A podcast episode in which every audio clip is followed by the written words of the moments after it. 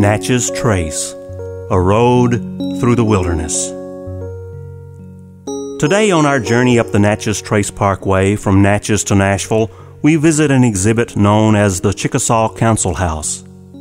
It is eleven or twelve miles south of Tupelo and due east of the town of Pontotoc.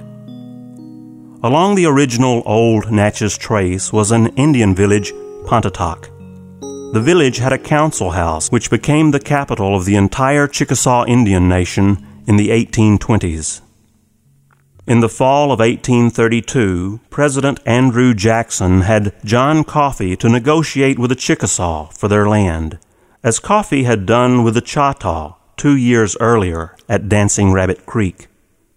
Negotiations took place at the Chickasaw Council House in Pontotoc, and on October the twentieth, eighteen thirty-two, the Chickasaw and the United States government signed the Treaty of Pontotoc Creek, where the Chickasaw relinquished all their lands. When the Chickasaw went west, they carried the name of Pontotoc with them. There's also a county and village of Pontotoc in Oklahoma. By the way, Pontotoc, known as the land of the hanging grapes, is the Chickasaw name, meaning cattail prairies. Join us next time when we will visit Black Belt Overlook.